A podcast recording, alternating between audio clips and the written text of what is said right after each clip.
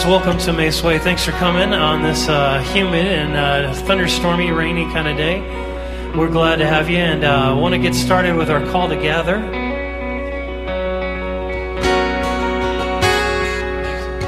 And uh, if you want to take a look at your sheet, we're going to do a song called uh, Forever My Beloved.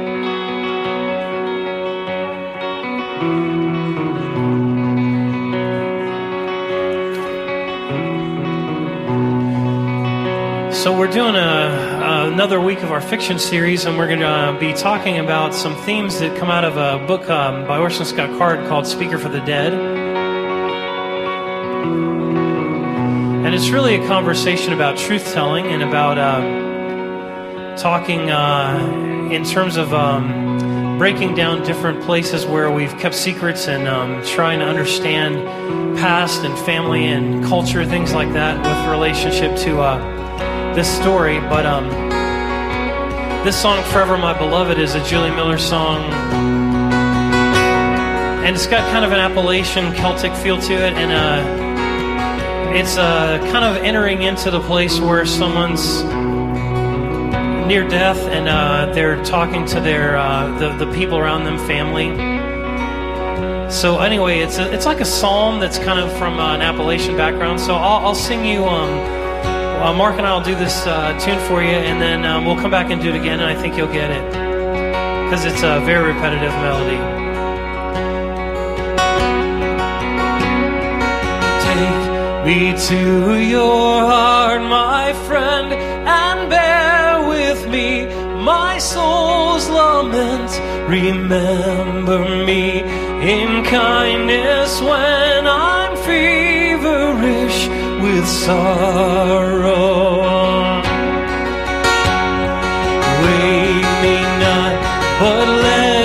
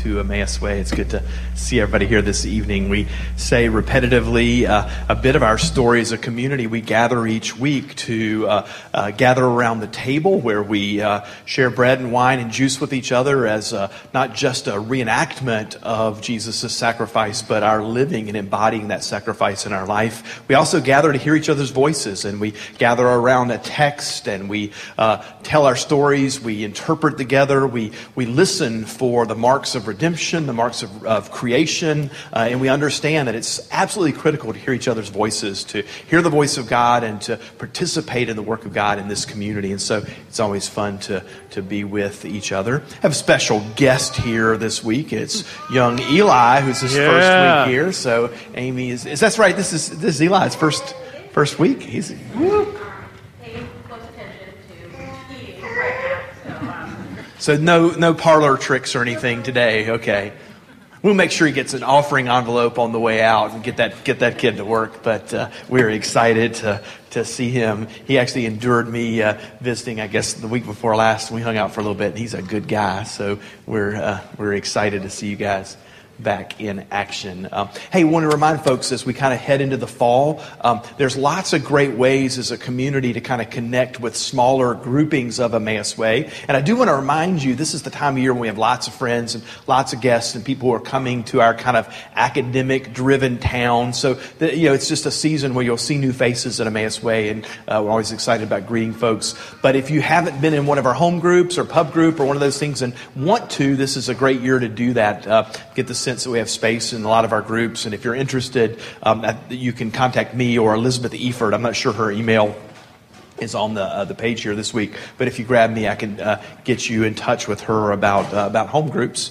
Um, and hey, and I'm, I'm excited, Mark and, and Wade. I don't want to steal your thunder, but uh, in our Steal- steal our- away. the um, this series of fiction that we're doing um, uh, tonight, the emphasis is going to be a lot on liberative storytelling. And as I got the music on Wednesday, I was really excited this week. I, I knew Mark, I, you know, I knew you had crafted this song and you shared with me uh, September, which is a, a family story that you'll probably share the background to. And uh, but in many ways, the music this week is asking us to do what we'll do with our voices here in a, in a few moments, is to kind of sit into stories and, and truthful stories, painful stories, and ask uh, where where is the liberation in the telling of this story? Where is their hope? Where is their redemption? So I'm, I'm really excited about the, the the music that you guys have, have crafted for us this evening. Yeah, thanks, Tim. I think we're going to do um, songs of preparation tonight. Mark's actually going to sing both of these, and um, uh, just in terms of um, this song, "Red Dirt Girl," which we've done before, um, I know for me, I'll let Mark talk about it as well. But I know for me, this song um, is a song where the the it, it's so visceral to have a, a story of. Um, uh, two friends and sort of the, the, the, you know one of the pe- the groups of people in our culture that it seems like it's totally fun to rag on for anybody and, and that the whole kind of politically correct thing hasn't applied to is sort of the redneck thing. And having a lot of rednecks in my family i can certainly appreciate that um, this is actually a very um, difficult and challenging story of a woman whose life was truly truly hard. And so in the telling of the difficulty of this story, I think there's actually a, a great um, respect and care for this person who's a who's a friend. Um, so Emmylou Harris has written it, but um, I don't know if there's anything else you would add, Mark, to this. Um, Yeah, I guess it's it. Um, the song always strikes me as one of those things where there, but for the grace of God, go I kind of thing, where it just seems like two or three difficult things sort of happen to the woman, and her life sort of turns out different than she would have ever thought, and a lot of that's just not really in her control. So, and I think we'll see that from the book we talk about tonight too.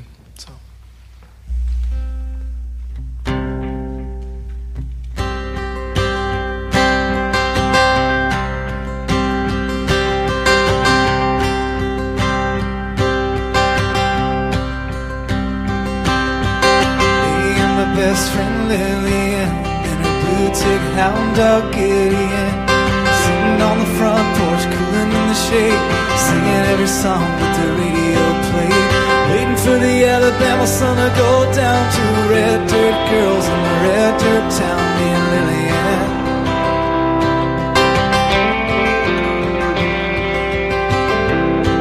Just across the line and a little southeast of Meridian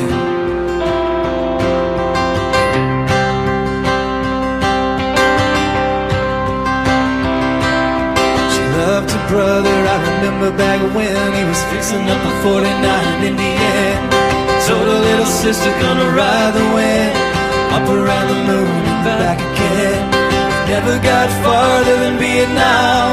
I was standing there with her when the telegram come for Lillian.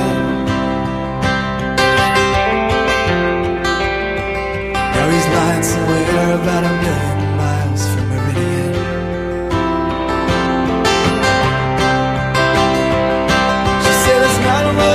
for a red dirt girl somewhere out there. Is a great big world,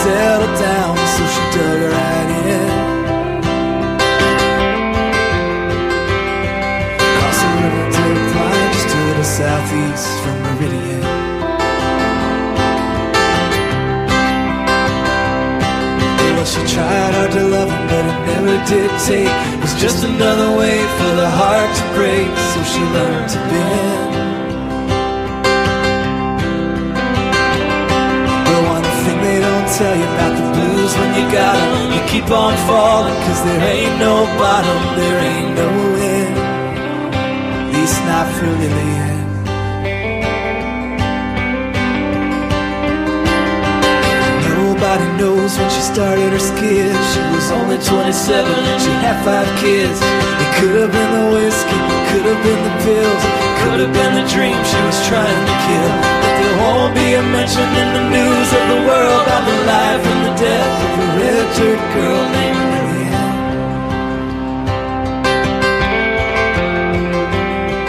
Never got any further across the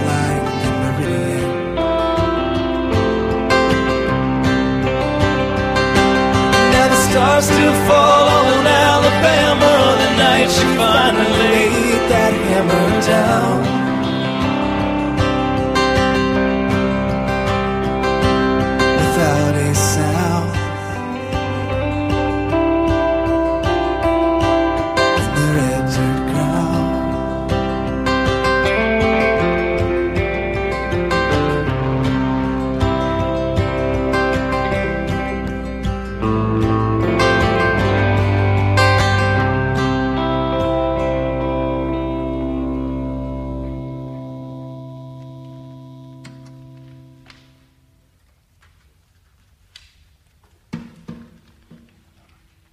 Do little musical chairs here for you.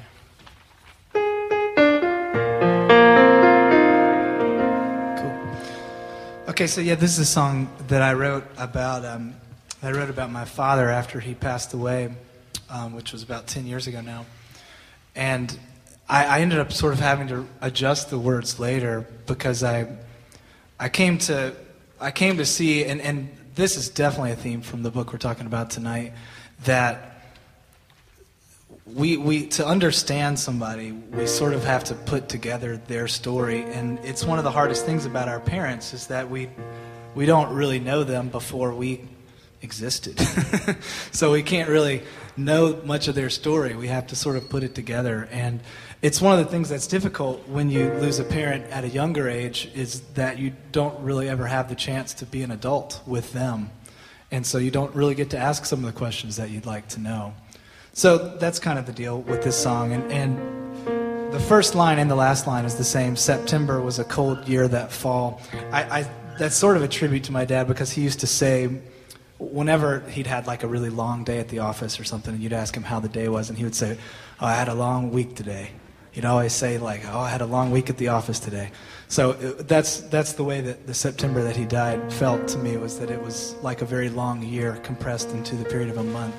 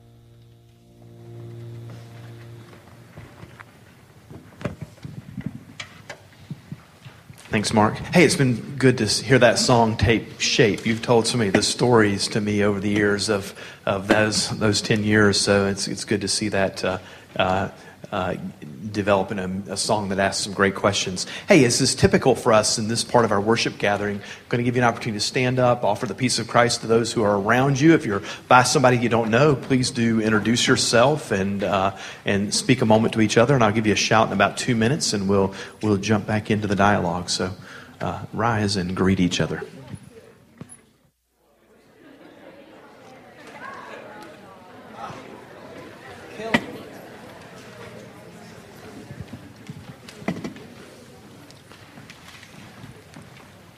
So tonight, I want to tell a couple of stories about secrets. Uh, and apologies to some of you guys that I've known so long. That's, I always have this like flashback when I'm like around Elizabeth or Denise or uh, Denise had the privilege one time to, uh, and I think I forget who was with us in Kenya that year, and you heard the same sermon that I preached. How many times? About 42 times. I think she could like mouth it.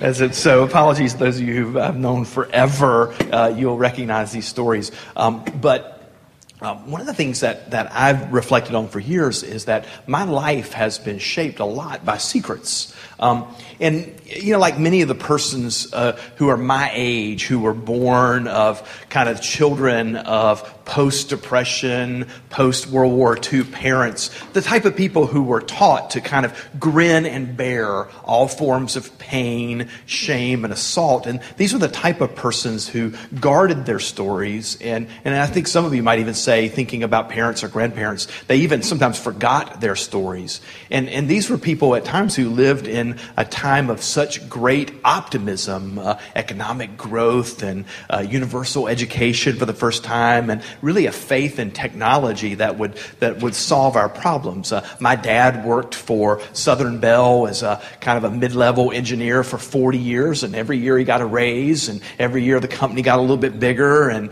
it was just a, it was a different era. And these were the type of people who were so diligent and so determined, and in many cases so faithful that they never really understood how Vietnam or Watergate or inflation or environmental neglect shaped the next generations that came after them. They never really understood that at times telling their whole stories, the stories of the pain, the stories of the dashed hopes, the stories of the hopes that came true, might have been an incredible gift for their kids.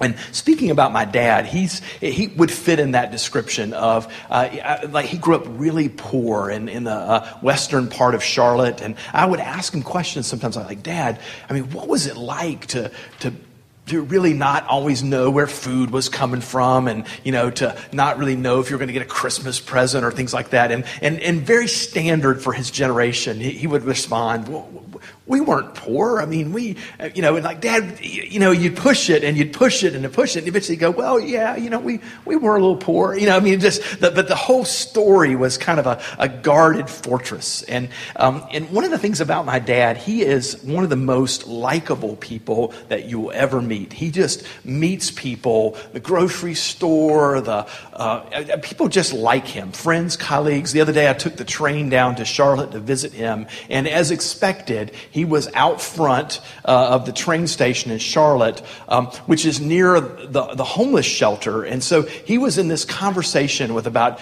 three homeless men and about four other just kind of typical middle class people waiting for them and just kind of talking to all of them and having a great time. And so for somebody who's so likable, it's surprising that, and my brother and I have tortured him relentlessly about this, is that he'll get a little nervous when he's in a, a, a rapid encounter, like when the waiter comes up and kind of startles him, or somebody asks him a question and he doesn't expect that, or somebody greets him really quickly, he'll stammer and he'll be kind of caught off guard. And, and we just torture him about that. And, but we're like, how does that fit with somebody who has so many good encounters? Well, one day I was just rattling through some photo albums and I, I looked at a photo and there was this disfigured man. There was this man there with literally a hole in his cheek.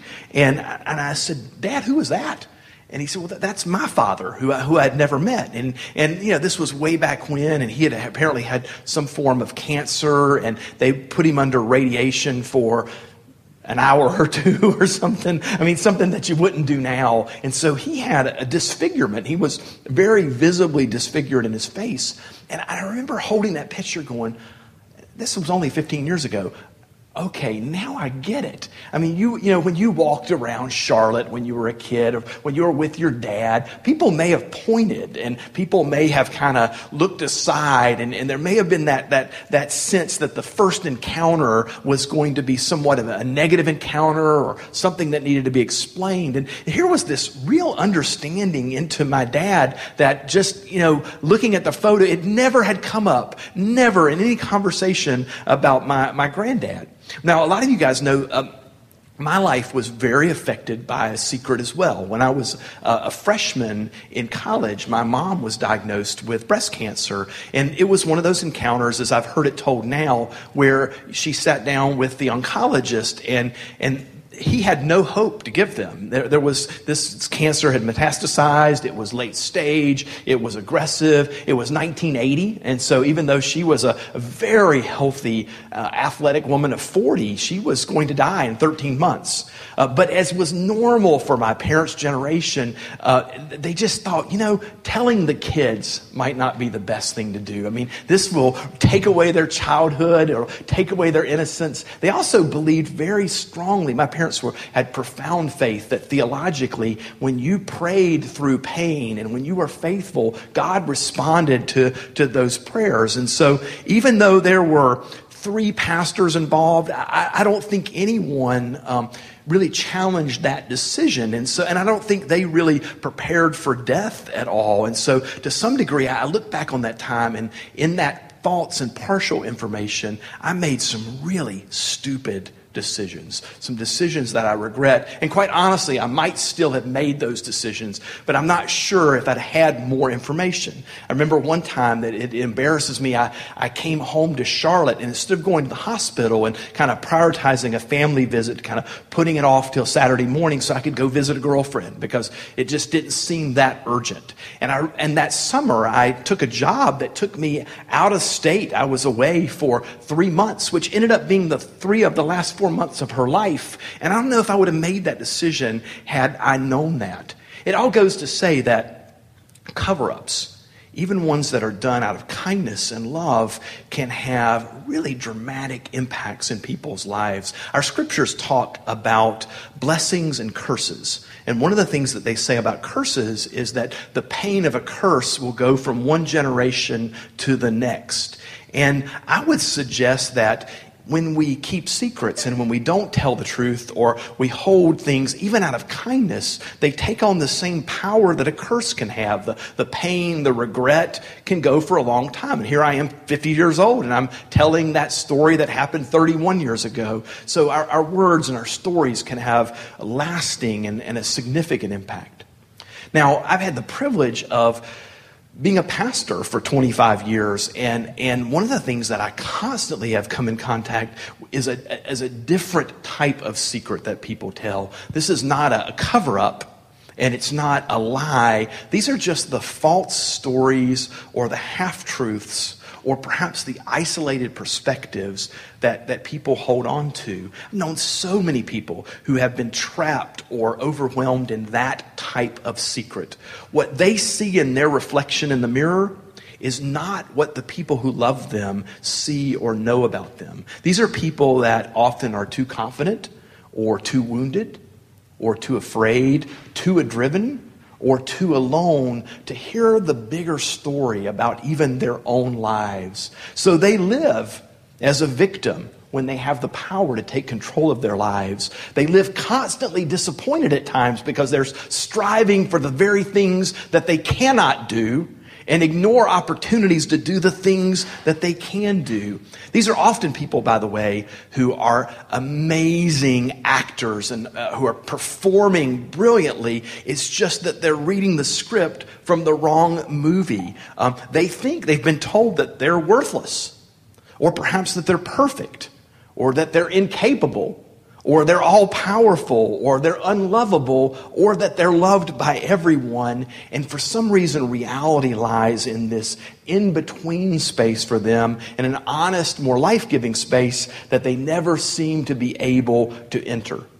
Now, knowing you, and you know, uh, some of you are I've known for so long and have had the privilege of hearing so many of your stories, I, I, would guess that you know that predicament pretty well. You're people who are living and perhaps you're fighting really hard for the approval of a parent that will never come, or significance in a fickle world, or and you may at times have said, if you were to ask, be asked, what are your regrets? You may say, one of my regrets is that there were people who tried very aggressively to love me but I was looking for that in, in a, a different place. And perhaps you've been told, you've, and, and maybe you've been able to move from the story that you've been given, but maybe you've been told that you're a victim or that you're not capable or you're not strong or you're not pretty enough or you're a bitch or you're not the person that somebody wants you to be. And, and that's been part of your story and it's been part of your challenge is to in some ways wrestle with that story Another thought that I've had, and this has been on my mind all summer, I'll tell you a bit about this,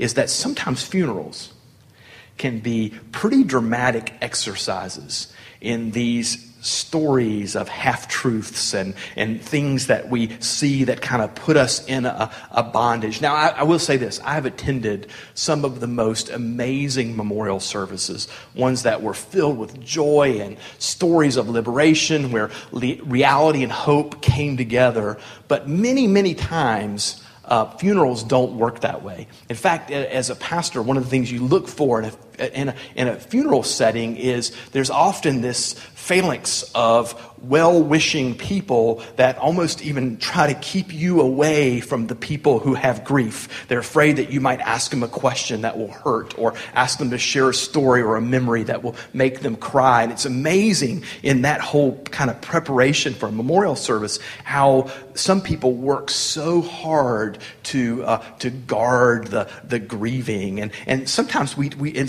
in, in funeral services, we tell these stories that are so beautifully conditioned and so wonderfully organized that, that people miss the experience of, of loss and grief. And Mark, your song is a, a really great example of that. That sometimes we're, we, we have to reflect on loss over a long period of time. That's not the song you would have written uh, 10 years ago. I think you said that. That, that, that and so we're, we're at times really nervous about, about telling the stories of our lives and nervous about the disappointments and nervous about the power of the, of the losses. Mark, you said it really well. You and I and Wade and a lot of us have grown up that way, have had parents die. Um, uh, at a young age, you struggle to grow up because you don't have that parent to scream at or to bounce off of, uh, uh, those type of things. Well, this summer, I was at a, a, funeral, and at this funeral, I thought, okay, we're definitely in this fiction series going to do Speaker for the Dead. This was um,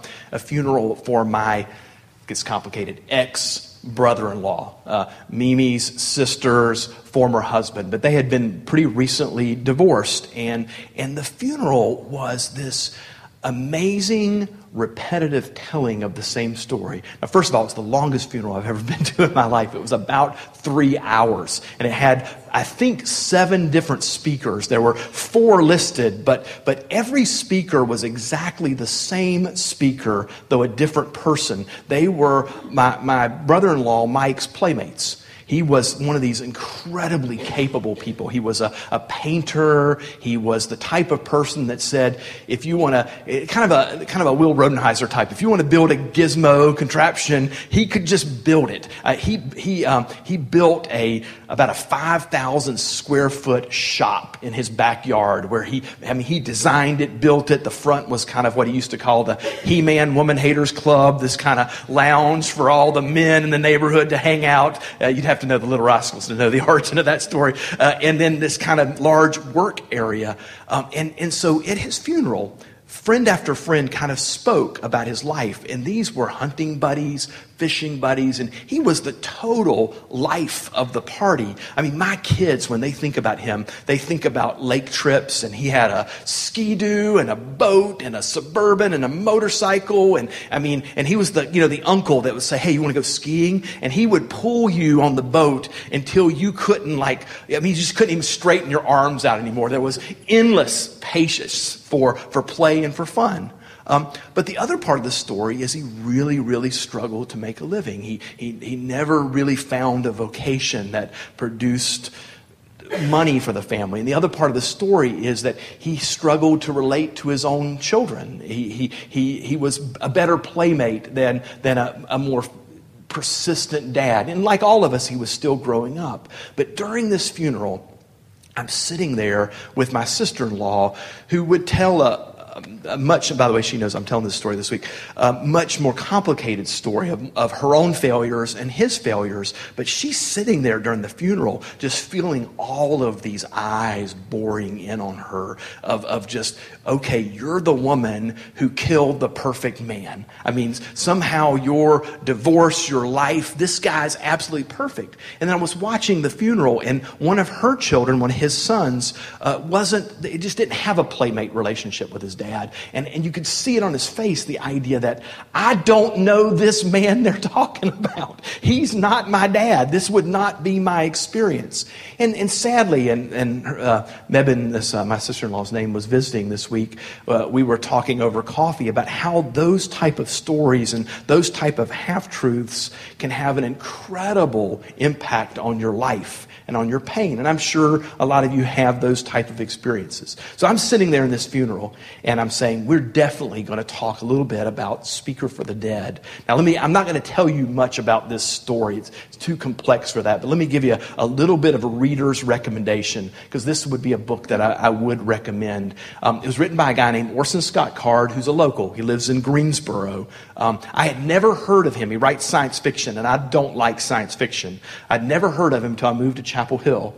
When I moved to Chapel Hill, I was a, um, a youth pastor in Chapel Hill, and, and um, Everybody in Chapel Hill at that point were like Jordan and Ian. They're just absolutely brilliant people. I mean, you know, like these, I mean, I'm, you know, you're like, you want to ask them, like, what's the meaning of life, you know, and, and instead of like give a youth talk to them. And so I started asking all these, these young, particularly guys, uh, professors, kids, people like that in Chapel what is your favorite book? And almost all of them said this book named Ender's Game by Orson Scott Card and Speaker for the Dead is the, uh, is the sequel. And what I learned about Card, I didn't know this for a long time, but he, he writes with a powerful integration of faith and theology in these intensely ethical situations. Most of his books have this ethical dilemma with if you do what you need to survive, it will kill this person or this species or these. So it's that terrible ethical dilemma of life for me is death for you. Um, he's also an extremely devout Mormon. He, he writes kind of a Mormon theology into these ethical dilemmas. He's actually the great great grandson of Brigham Young. So when I say he's a devout Mormon, he's a, a, a Mormon's Mormon, so to speak, to, to use Paul's, uh, Paul's uh, language. And the other ethical issue that he deals with a lot, I think maybe this is why it was so popular in Chapel Hill, is he writes these powerful stories of advocacy of how our society manipulates gifted children. Uh, that the, the idea that society doesn't let gifted children grow up to who they are, but has a role and a place and a function for them. And so that's kind of a, a subtext. So in this story, all that you need to know is that there's this boy who's a child, who's a military genius, and he has been manipulated basically to command uh, an army and he destroys a species. It would be kind of like uh, us saying to, to, to Ian, you know, Ian, man, we, we need you to play this video game and it's really just kind of fun. But the video game is really, it's really killing people. And so when he finds out that he has killed so many, he jettisons his whole life his career, his name, uh, military, all of those things, and begins this guild of people called Speakers for the Dead.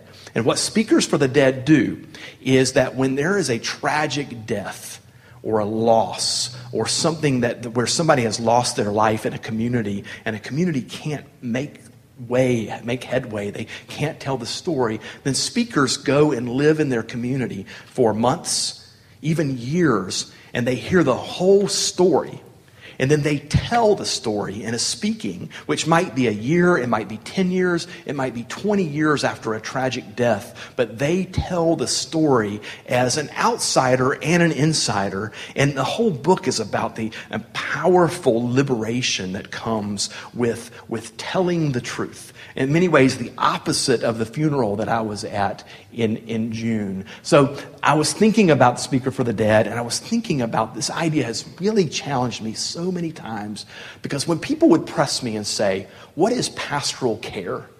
Or what is spiritual formation?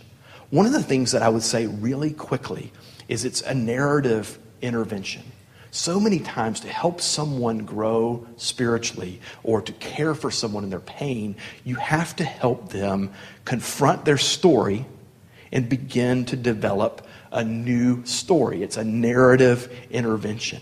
So I think a lot about that. In fact, one of the things that has run through my mind a million years in kind of a counseling situation, premarital or marital counseling or caring for somebody is are you telling them the truth? Uh, because it's so easy when somebody's 16 or 26 or 36 or 49 to tell them exactly what they want to hear. And so, what I'm always imagining, though, is in 10 years, if I don't see them, will they say, You lied to me? You told me that if I married somebody who has my faith, I know it will work out perfectly. I, you, you've told me that if, if something went wrong in my family, there would be a point and a purpose to it. But it's 18 years later and we haven't found the point or purpose. So I, I imagine that a whole lot and realize that this act of truth telling and telling honest stories is so critical, not just for healing and spiritual formation, but just for living for, for being able to embrace who we are as created persons. Now, I have two caveats, and I'm done now. I'm going to ask you a bunch of questions. Uh, but when you get into Christian communities and you start talking about truth telling and reality and hope, there's a couple things I think you always have to remind people is that there's always a perspective when it relates to truth. Uh, some people think of truth as a compendium, a, a scroll that you can read down, and, and, and it's in. I mean, we've heard some political speeches in the last couple weeks that work under that mindset that there's only one way to look at things, and I'm talking about liberal and conservative political speeches. That uh, we've heard that type of language, but in reality, a lot of times truth is like our gospels. Matthew, Mark, Luke, and John tell really different and powerful perspectives on the life of Jesus, and they create a complex truth that's more than a fact sheet. So we should remember that. The other thing we should remember about truth telling is there's always people in Christian communities who live to tell other people the truth. they have figured out your life, and if you'll just call them up, they'll straighten you out. And I look around and I know several of you have been really straightened out on occasion, straightened out into pain, tears, therapy, all sorts of things because somebody wanted to tell you the truth in God's name, so to speak. But real truth telling in community is always a powerful act of listening. It's always a powerful act of really hearing a story, antecedents, looking between all types of choices. And I think that's why I've always been drawn to Speaker for the Dead, because so many times in the book and in stories like that, the speaker will stand up and will tell a story of an alcoholic who, who beat his kids, uh, and the whole community is ready to, to hear the, the, the, the impalement of this terrible man, only to find how incredibly guilty they are in that process, how they've been involved, and where there were hopes and dreams and all of those stories. So that's, without going into any more detail, I, I would recommend that book. But let me ask you guys some questions. This is what I want to talk about tonight is first this. What are some of the secrets or mythologies, the stories that you've seen that have either damaged you or challenged people that you know and love? What are some of the, the mythologies that you would like to throw out there and say, that might be more of a half truth than a whole, this is the only way it is truth? Thoughts on that?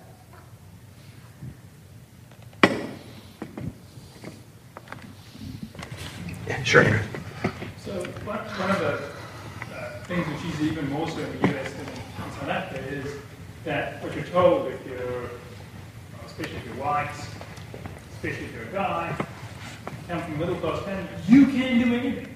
And part of you can do anything is, well, if you don't, well, you messed up, didn't you? You didn't work hard enough, you didn't believe your dreams enough. And so that's one part of being a half truth, but another part is it doesn't really give you a whole lot to go on. Like, it's apparently about freedom, but it actually doesn't tell you what a good life looks like. And instead, you've got a bunch of other people trying to tell you what a good life looks like. It's buying this, buying that, or whatever it is. And so that, that can like really damaging because actually you can't do anything with your life and your vocation. And although you're legally, I guess, free, there's no legal barriers or what you do, it's not a caste system like India. Really, there's a whole bunch of barriers. And being honest about that, I think, would mean giving up, I guess, the American dream. Mm-hmm.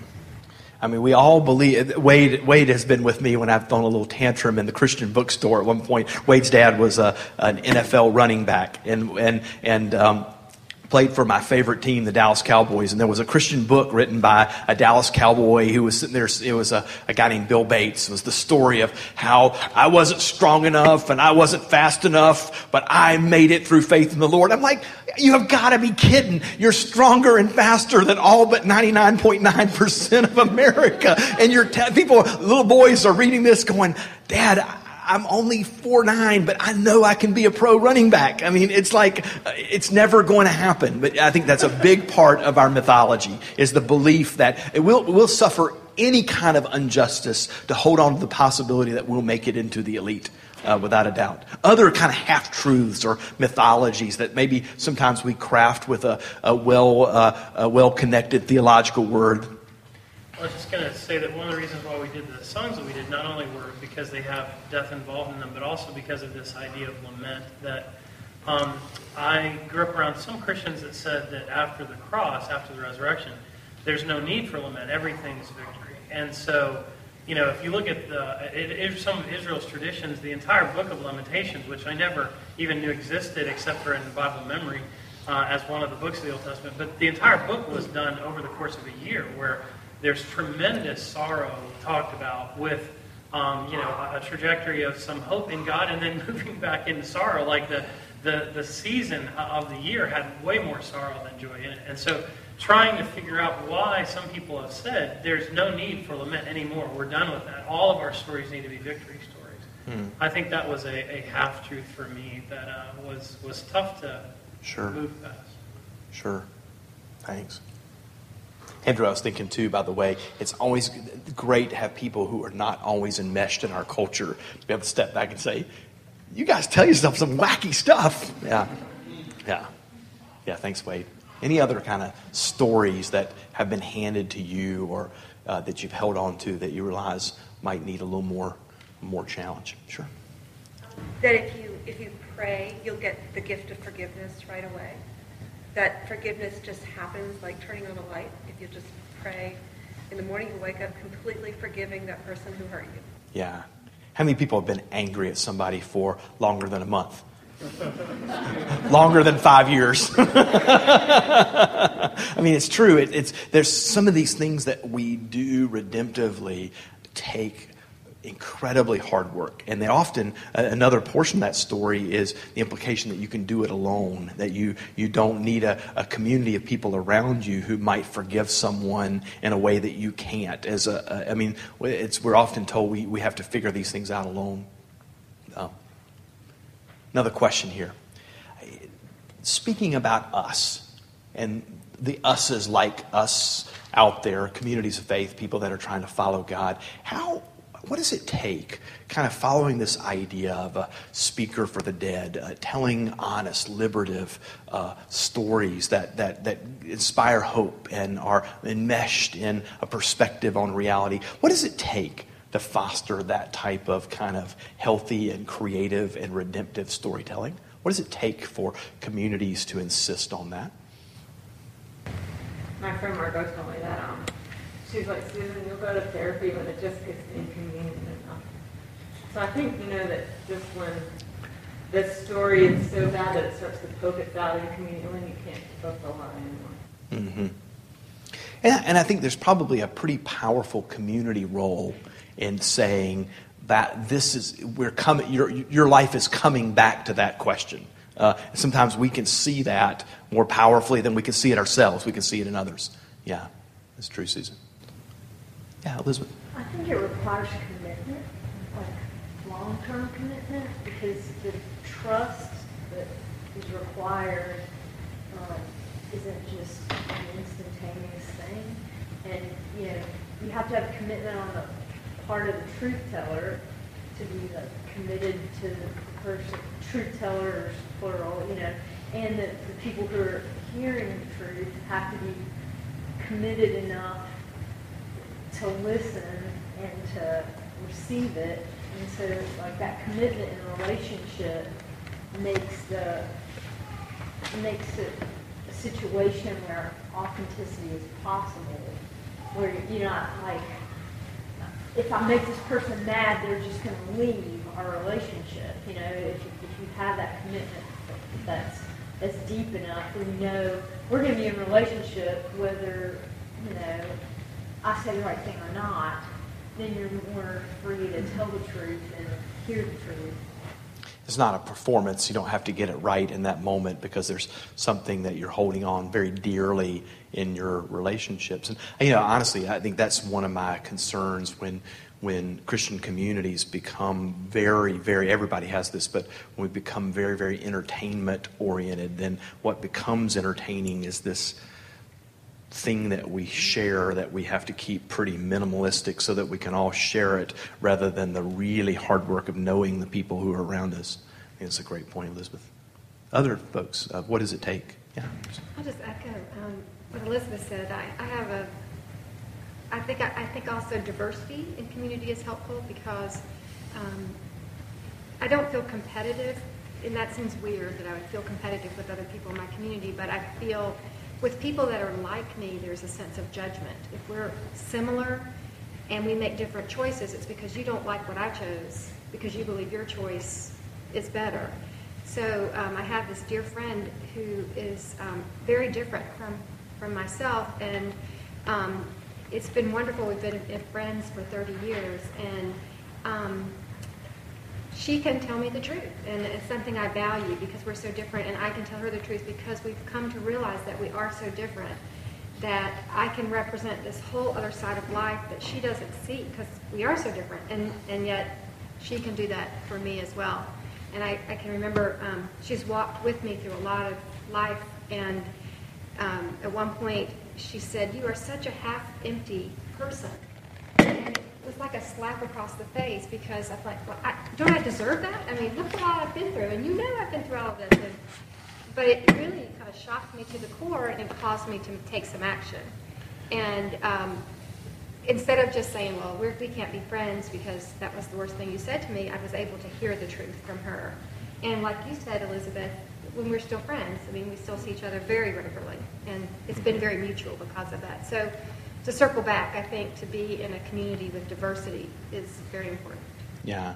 I mean, for Dan and I, we were, this was such a critical thought to us in reading the scriptures that one of the things that we really struggle with is so many times we read the Bible with people just like us and we, we turn it into a kind of a, a flat affirmation of who I am, the gospel according to why Tim is right. You know, and it's really easy to get there. And I, I think that's, and, and this is why sometimes in our political culture, we, we treat diversity as window dressing or something that kind of lets you into the club rather than a life livelihood of truly finding liberation in the in the uh, you know the questions you ask. I mean, I mean, we almost all, even socioeconomically, um, we almost all need to have somebody into our homes where we're either embarrassed by how much we have, or embarrassed by how little we have. I mean, we, you know, and, and how many times have we just don't have those those type of experiences, and and there's so many different perspectives. So that's a great point.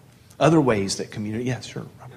I think we need to be uh, able to question what we know and why we know it or why we think we know it. Uh, I think when we begin to do that, we start to uh, understand assumptions that we've made that we never thought mm-hmm. about before, the assumptions that, that support our particular version of what we know or what we might call true.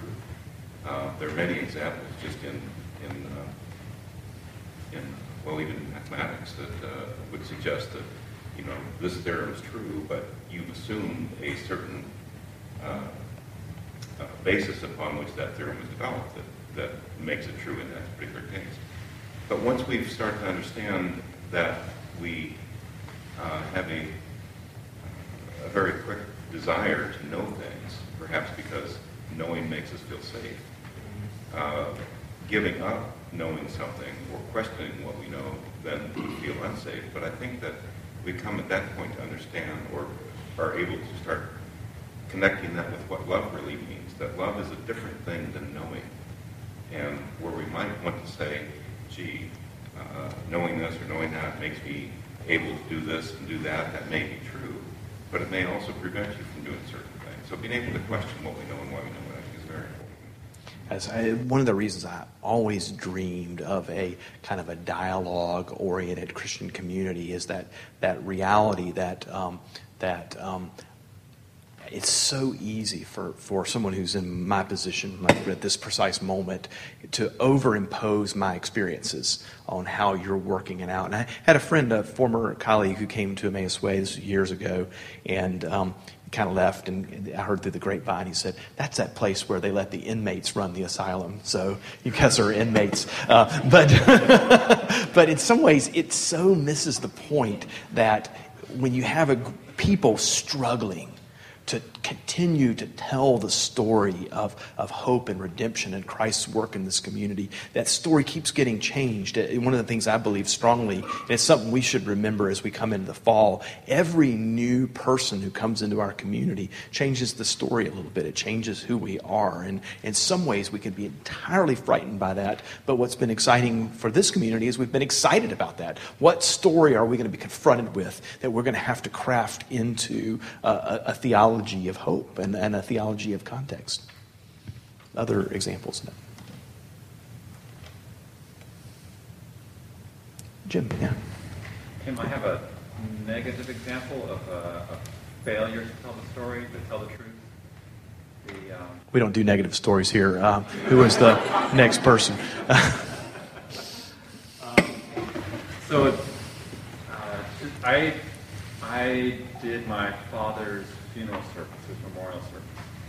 And uh, he was a, a, very difficult man, and many people knew about his selfishness, had experienced, been on the, the losing end of his selfishness. And, um, but they were not my cousins and those that would gather to this memorial service. They all revered him as the fun guy, the good guy. So when I led this memorial service, I I wanted to say, now we all know that this guy was an SOB, but I,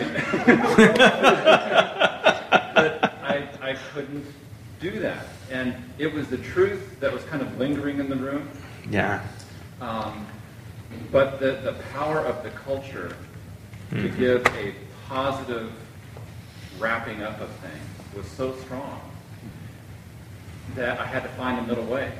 And mm-hmm. I, I couldn't get to that point of truth to say who this guy was and the pain that many of the people in the room felt, um, how misguided or, or misunderstood, how misunderstood he was by others in the room. Mm-hmm. Couldn't do it. Uh, mm-hmm. Just got to the point where I, I had to somehow present an acceptable, mm-hmm. not happy, but um, honorable, honoring. Well, in, in reality, Jim, you're doing it now. And, and, and, and that's, I think, been one of the things that just you and I have known through the years that you, you had a gifted but highly critical father. A lot of your life was bouncing back and forth in that and there's always the challenge of of context of when can you tell the story and i think in our culture we, we a lot of times do death alone first because we go back to these places where we don't know anyone anymore, where we're not known, where the, the, the, story, and, and then we have to come back to our communities and, and, and say, what are you grieving? What are you mourning? What, what story do you need to tell that, that, that liberates you? Um, one last question for us today is uh, just this What do you think scares us in telling stories, particularly faith stories? What do you think scares us? What, what, what, what helps us run to kind of like that old great Bull Durham interview, the, the, the idiot pitcher who's going to the middle uh, major leagues, and his mentor says, Never tell the truth, just tell him cliches. You're the most arrogant, you're the most selfish person, but just say, I'm just here to help the team. because, and to some degree, a lot of times our, our gathered worship sounds like a Nuke LaLoosh interview. I'm just here to make God feel good. you know? so, so what are we afraid of? Anything? Yeah, Andrew. Well, I think uh, one thing people are really afraid of sometimes is being forgiven um, when they own their own part in, the stories. So uh, if you read uh, Desmond Tutu's book, No Future Without Forgiveness, this is about a country having an actual formal process of dealing with the past. And this is the Truth and Reconciliation Commission, a formal legal process in which people come in, admit what they did wrong, mm. and confront the victims across the room. And some of those victims don't forgive, some of them leave angry. But some of those victims forgive. And for the people who come and fess up what they've done, it's enormously humbling. Because they receive forgiveness from these other people. In other words, they end up in their debt. Um, and so I think we often, people who need our forgiveness don't want to admit it. And we, we don't necessarily want to raise those things with them because they're going to, you know, maybe not say they need our forgiveness, and that's going to make us even more annoyed. Uh, and then sometimes I think we don't want to face up because, uh, raise these things because we don't want to be in the debt to people who, you know, what if they turn out to be really good? They forgive us. I mean, mm-hmm. it's better if they did, right? Yeah. And so, I don't, by the way, I really recommend that book. It's really, really, really powerful book. It's a book about somebody who doesn't believe they deserve forgiveness. It's, it's about it's a whole set of stories that real stories that Desmond Tutu tells from his time when he chaired the, the commission. So some of our people forgive, and some people, you know, mm-hmm. they're just all these, and every one of them is true, right? Mm-hmm. It's a really amazing book. It's just isn't it amazing too? Like one of the most driving function. Like we've we've looked at several times, like that postsecret.com in our culture, where people write their most dramatic confessions on on small cards and do them anonymously. And I'm sure there's some power in that, but it it, it robs us of the community experience. Let me read. The, the story today is just a paragraph um, not the book that I mentioned, but I want to read one story from the New Testament and just leave it hanging there as, as uh, Mark and uh, Wade take us to, um, to confession and absolution. This is the very end of Mark's gospel. It's Mark chapter 10, the last six verses. Uh, excuse me, the very end of the beginning of Mark's gospel. This is the portion that kind of everything else is Passion Week after this. Um, and it's one of my favorite stories. Um, then they came to Jericho as Jesus and his disciples, together with a large crowd, were leaving the city, and a blind man, Bartimaeus, was sitting on the roadside begging. When he heard that it was Jesus of Nazareth, he began to shout, Jesus, son of David, have mercy on me. Um, many rebuked him and told him to be quiet. And, and as every time I read that, I think of the, the, the, the, the, the kind of the funeral fear people that say, don't say it. Don't say how bad it hurts. Don't, don't say how lonely you are. I mean, he's, he's a blind man. Uh, he's sitting on the road. Uh, it's not for you. The Savior is not your Savior. Uh, he's our Savior, but not yours. And, and despite that, uh, uh, they're telling that to be quiet. He shouts more Son of David, have mercy on me. And Jesus stopped and says, Call him. And I can hear all the crowd changing instantly. Oh, the Savior wants you. You're in. You're okay. Um, and then he throws his cloak aside. Um, and, and, you know, for a blind person, that's giving it away. That's, you're never going to get it back at that point. It's, it's this incredible moment of, of vulnerability. He jumps to his feet. He comes to Jesus.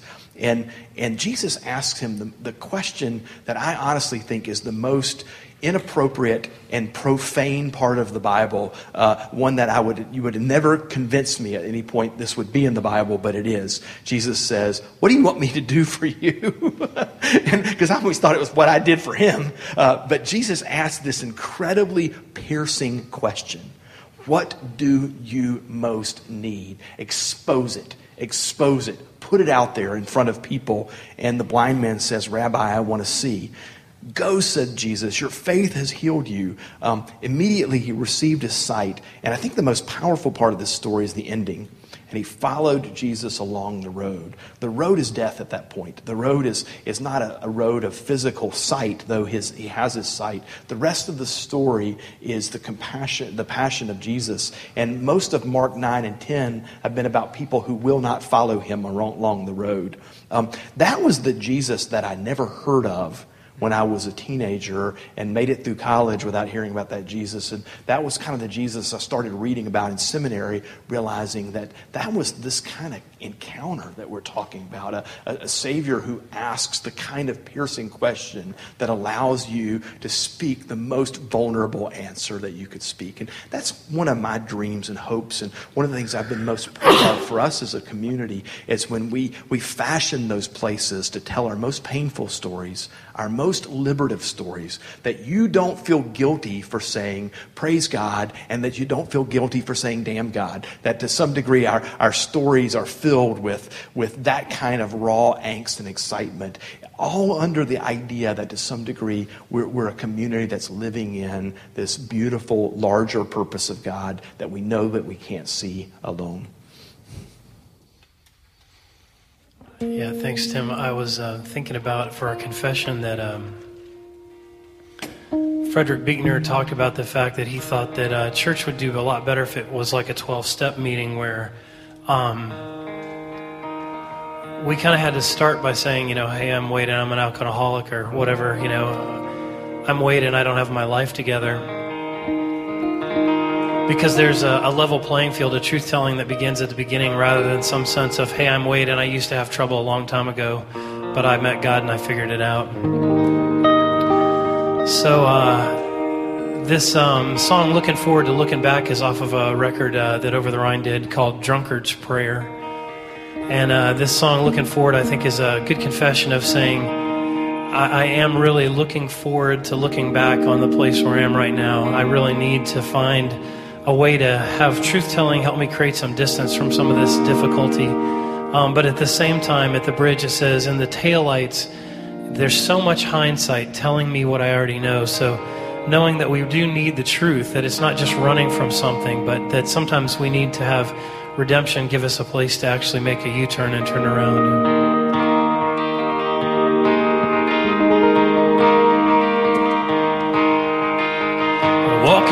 Out in the freezing rain. Feel nothing cause I'm numb the pain. I'm looking forward to looking back. On this day.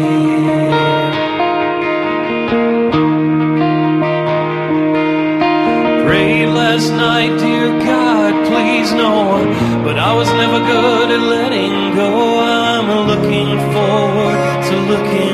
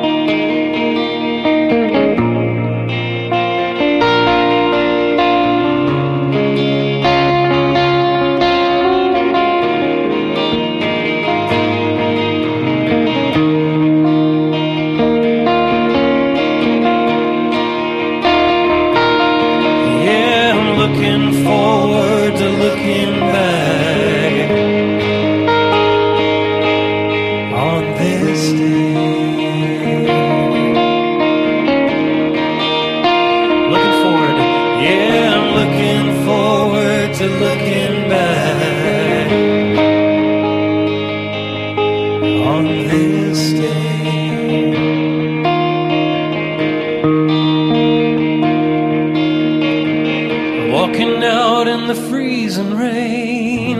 Feel nothing cause I numb the pain. I'm looking forward to looking back. Looking forward to looking back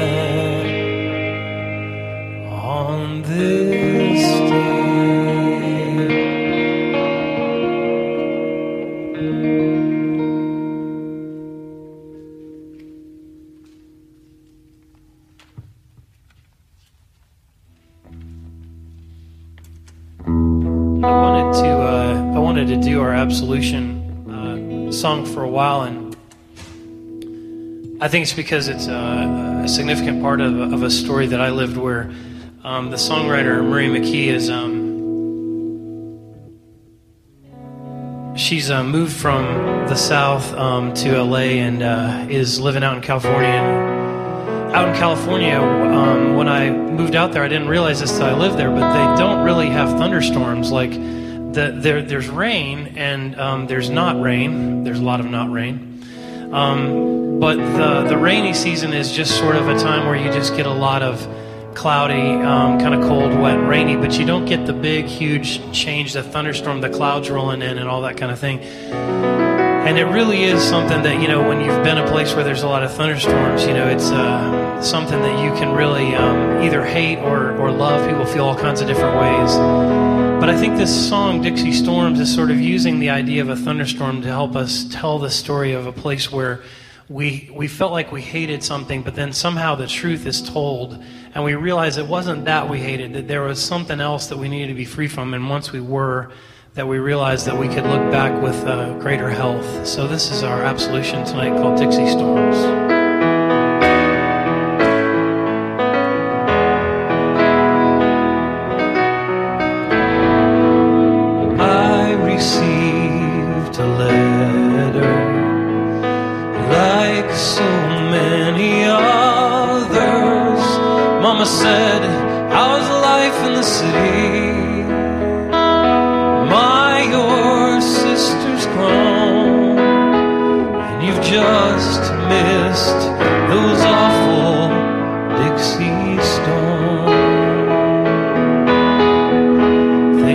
They've passed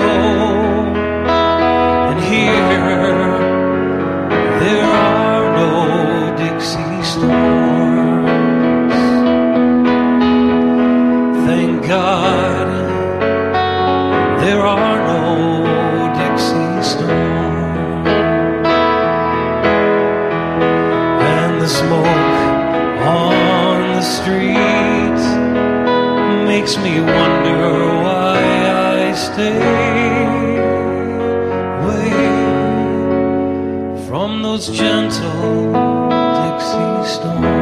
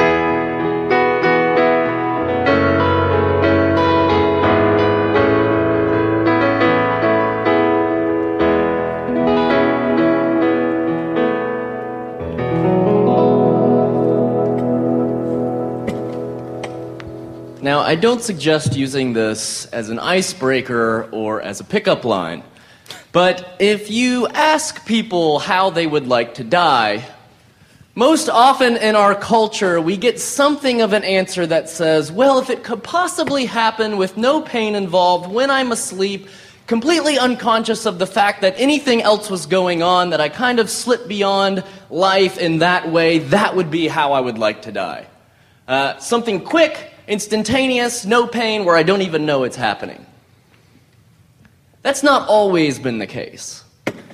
For much of the history of humanity, people have wanted long deaths.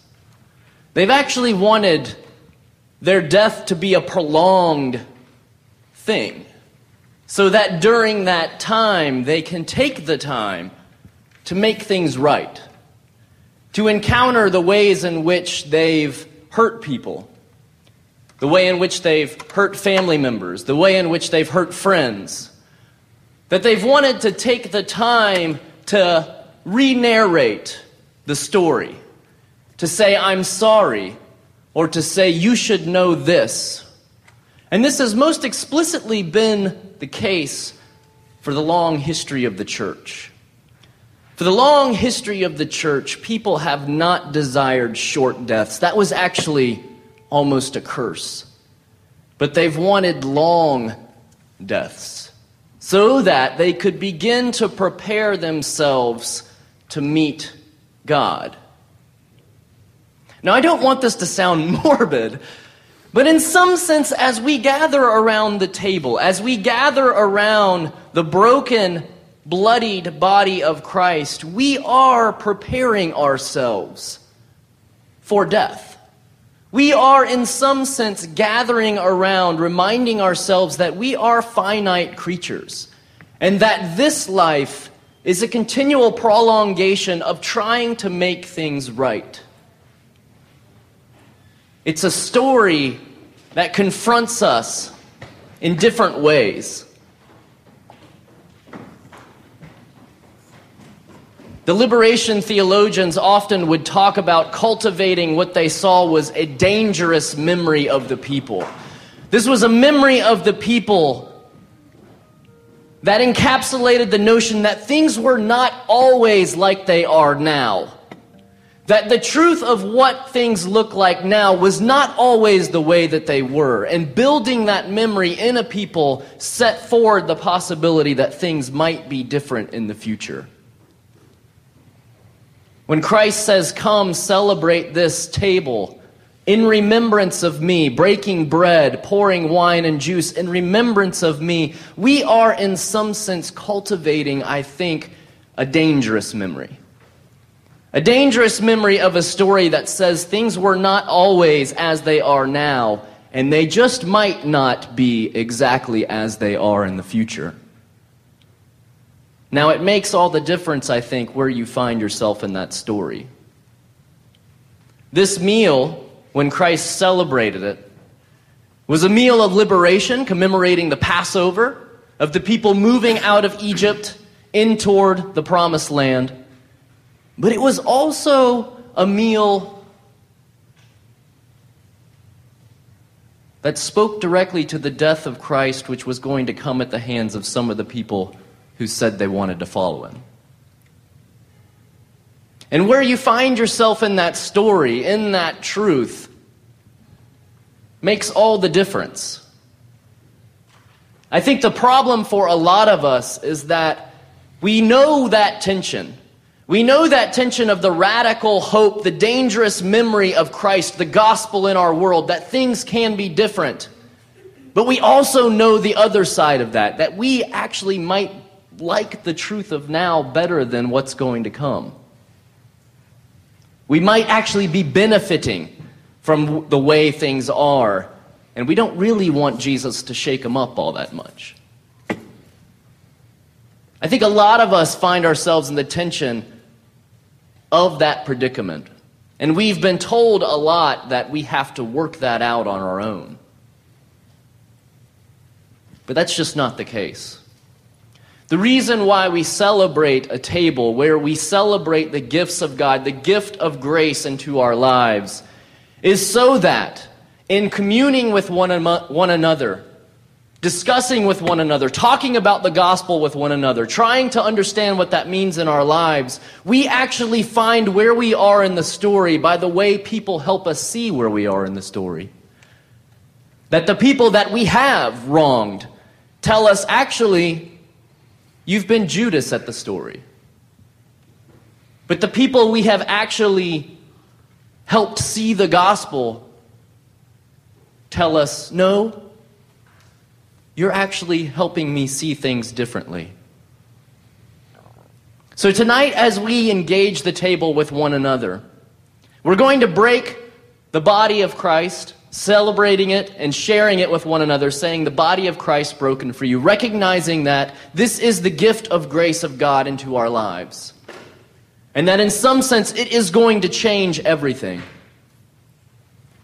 And we're also going to do that with the recognition that engaging with one another in that, we're going to better understand how this gospel impacts our lives and the places where it might need to change the way we live.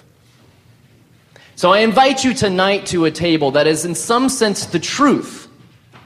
A truth that sets us free, but sometimes a truth that also encounters us and forces us to change so that we might be free. Come now to the table. Break bread with one another. Share the grace of God with one another. Cultivating in one another's lives a dangerous memory, but one that's also willing to tell the truth. Amen.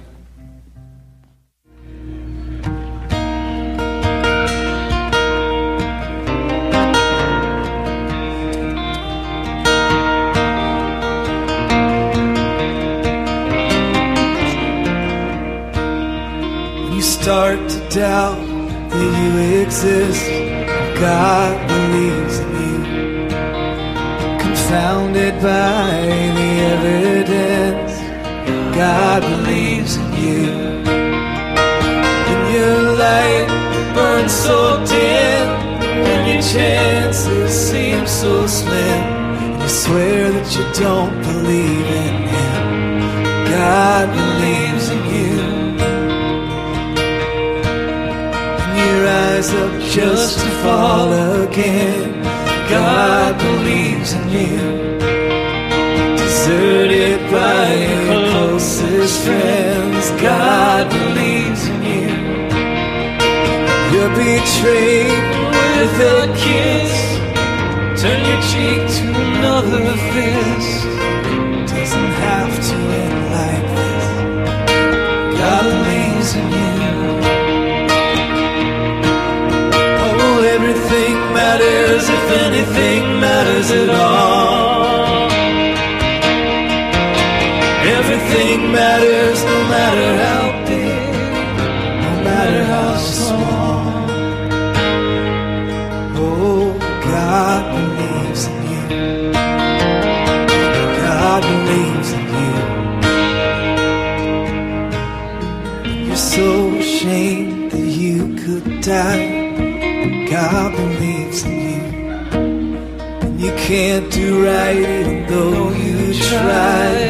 God believes in you.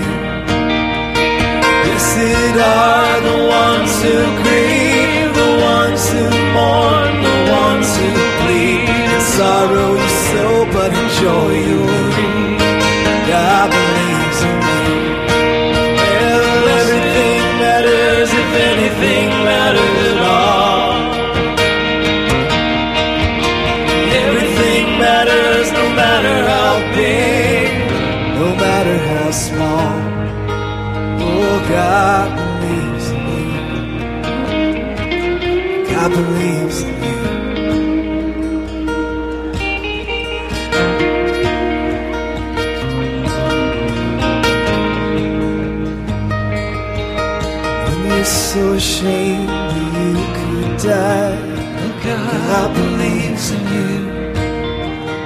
can't do right, even though you try, God believes in you.